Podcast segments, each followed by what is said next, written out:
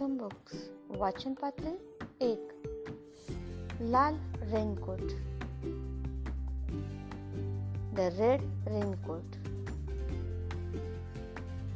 एका रविवारी मनूची आई बाबांनी त्याला रेनकोट आणला.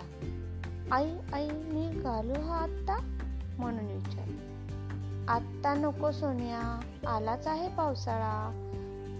पण आता तरी आपल्यात एकही रंग नाही काळा. सोमवारी भरपूर ऊन पडलं होतं. आई आज पडेल का ग पाऊस? म्हणून विचार नाही म्हणून आज नाही. आज जर का घातलास रेनकोट तर दिसशील तू अगदी वेडपट आई म्हणाली. मंगळवारी होतं आभाळ निळ निळ आई कधी होणार माझ्या मनासारखं? म्हणून विचारलं. आज नाही बाळा. बाहेर तरी बघ आभाळात दिसतोय का एकच ढग? बुधवारी खूप उकडत होतो. आई का नाही पडत पाऊस? म्हणून विचार अरे म्हणू आत्ता लवकरच पडेल पाऊस. दुपार व्हायच्या आत भागेल तुझी हाऊस. गुरुवारी म्हणू गेला सहलीला. तो म्हणाला आई रेनकोट असू दे जवळ. जर आला पाऊस तर? नाही सोन्या. आज कसला पडतोय पाऊस?